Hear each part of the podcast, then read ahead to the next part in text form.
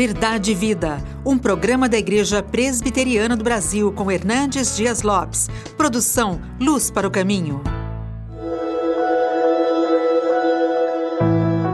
Porque pela graça sois salvos mediante a fé, e isso não vem de vós, é dom de Deus, não de obras para que ninguém se glorie, pois somos feitura dele criados em Cristo Jesus para boas obras, as quais Deus de antemão preparou para que andássemos nelas.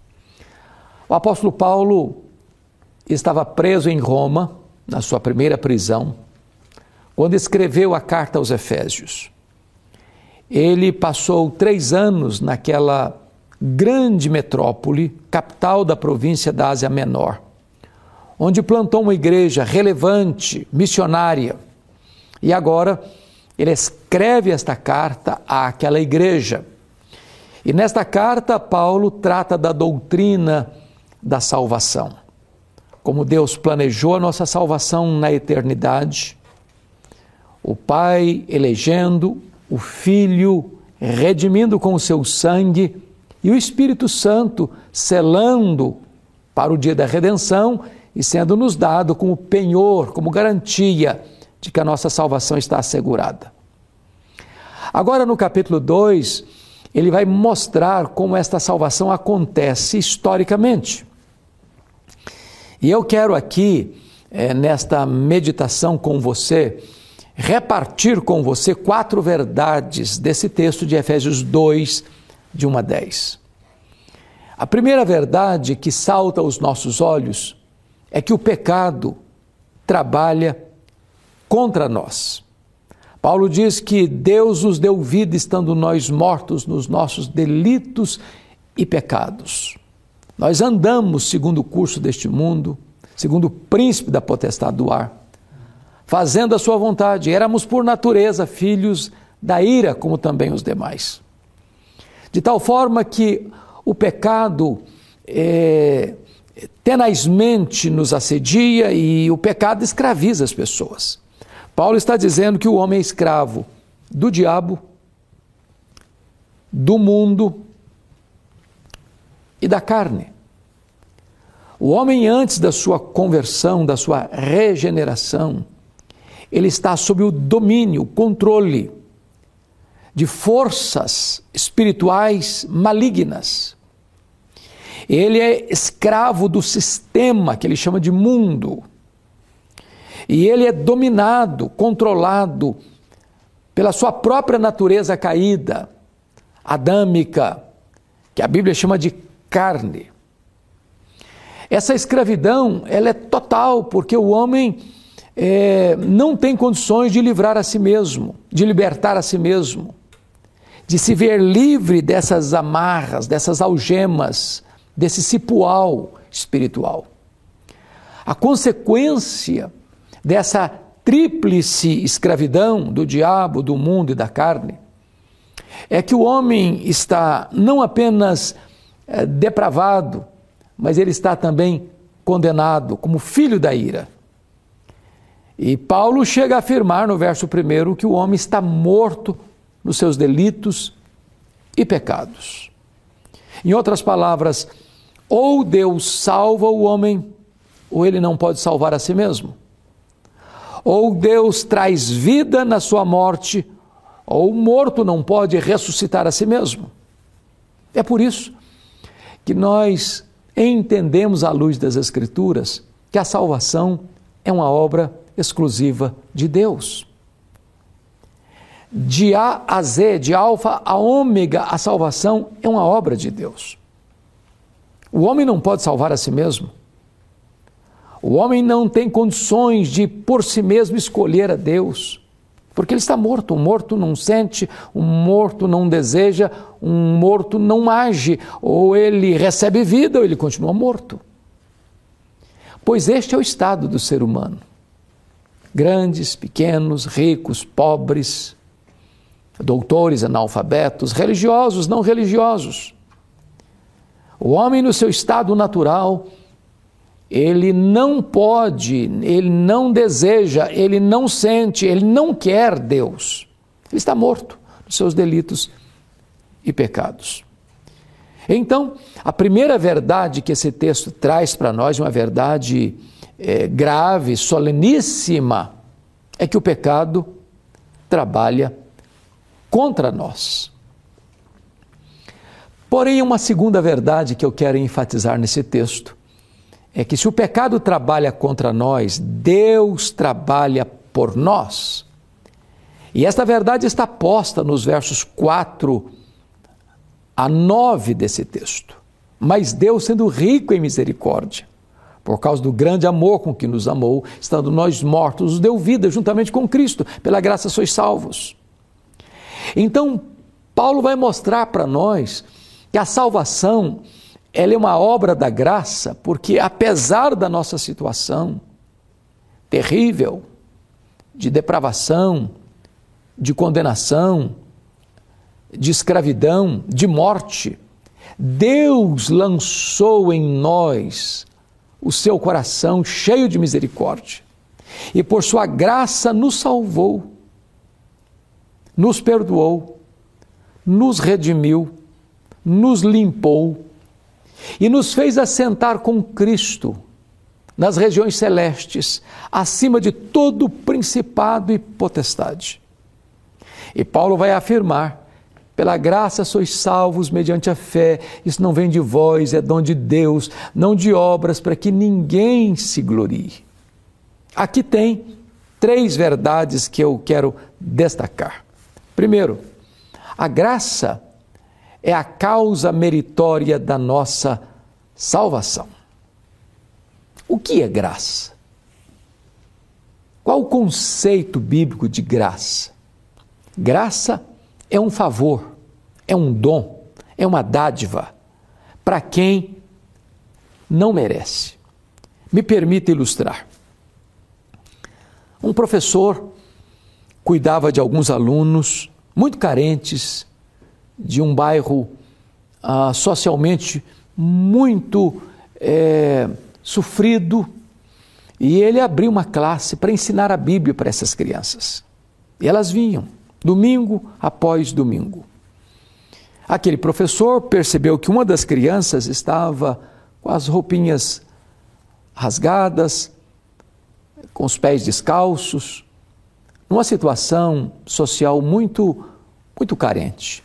E ele resolveu ir numa loja comprar roupas, calçados, é, brinquedos e começou então a subir um morro onde havia muitos barracos de pessoas também muito carentes. E na medida que foi subindo, ele foi surpreendido. Alguém joga uma pedra, atinge a sua cabeça. Ele cai desmaiado, sangrando, e quem jogou a pedrada nele, catou aqueles presentes e levou para casa. Ele voltou, quando melhorou, à loja, comprou novas roupas, novos calçados, novos brinquedos e voltou a subir até chegar na casa daquele menino.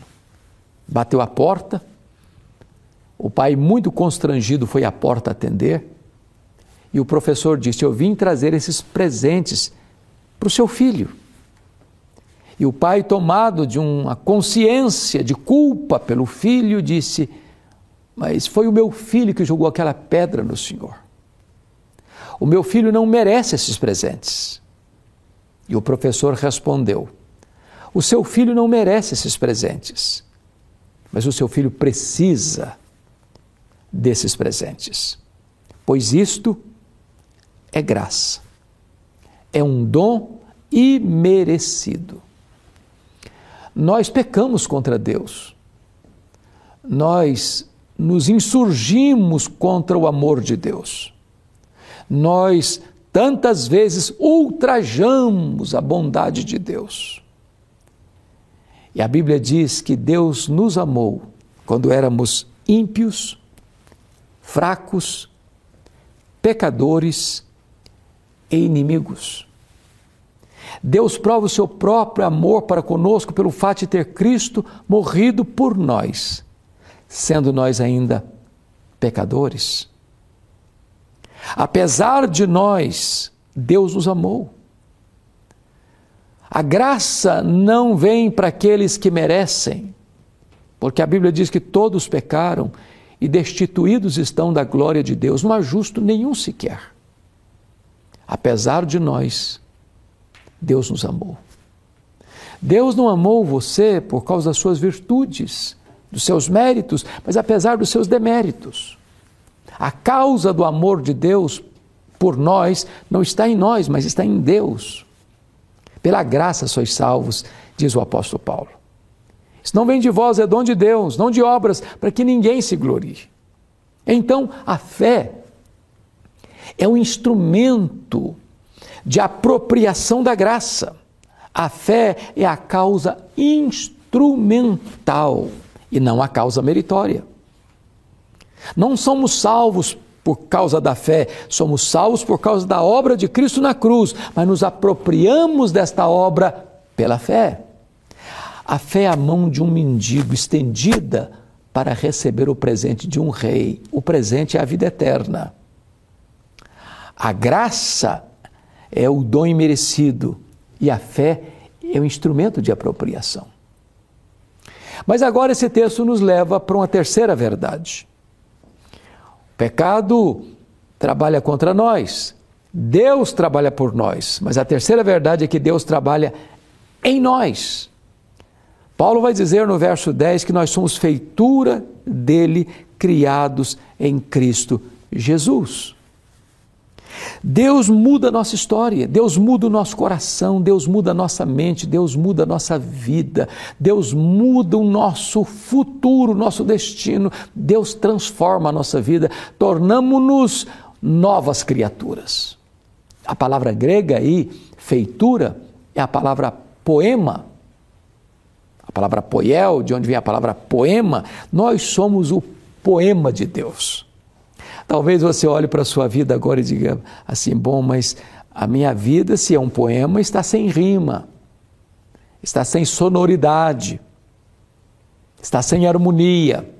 É que Deus ainda está escrevendo, é que Deus ainda está compondo esse poema. Agora Deus está transformando você de glória em glória na imagem de Cristo Senhor. Então calma, tenha paciência. A obra não foi concluída ainda. Mas eu preciso lhe dizer que Deus não vai largar você no meio do caminho. Aquele que começou boa obra em você vai completá-la até o dia de Cristo Jesus. Mas a quarta verdade desse texto, que eu quero destacar, é que se o pecado trabalha contra nós, se Deus trabalha por nós, se Deus trabalha em nós, Agora, em quarto lugar, Deus trabalha através de nós. Porque o texto nos diz que nós somos feitura dele, criados em Cristo Jesus, para as boas obras, as quais Deus de antemão preparou para que andássemos nelas. Ou seja, as boas obras não são a causa da nossa salvação, mas as boas obras são a evidência da nossa salvação. Nós não praticamos boas obras para sermos salvos. Nós as praticamos porque fomos salvos pela graça. A salvação não é pelas obras, a salvação não é pela fé mais as obras, a salvação é só pela graça mediante a fé, mas para as obras. De tal maneira que nós evidenciamos a salvação pela graça, através da prática das boas obras. É por isso que Tiago diz que a fé sem as obras é morta, porque a verdadeira fé produz obras. Então, eu deixo com você essa temática da morte para a vida. Deus nos tirou da morte e nos conduziu à vida, nos dando a vida eterna. Você hoje pode tomar essa decisão. Hoje você pode reconhecer-se pecador, confessar os seus pecados, se arrepender, pôr a sua confiança em Jesus e receber dele o presente, glorioso presente da vida eterna. Essa é a maior decisão que você pode tomar na história, na vida. É a decisão de consequências eternas. Eu vou orar com você. E hoje você pode se render a Jesus e receber dele gratuitamente o presente da vida eterna. Onde você está? Ore comigo. Coloque a sua vida nas mãos de Deus. Experimente este toque maravilhoso da graça de Deus na sua vida. Deus amado, eu quero colocar a vida de todos aqueles que nos assistem nas tuas mãos e te pedir que tu apliques esta palavra ao coração de cada um deles. Esta é a oração que fazemos em nome de Jesus. Amém. Verdade e Vida, com Hernandes Dias Lopes, um programa da Igreja Presbiteriana do Brasil, produção de Luz para o Caminho. Luz para o Caminho, o Evangelho de Cristo através da mídia.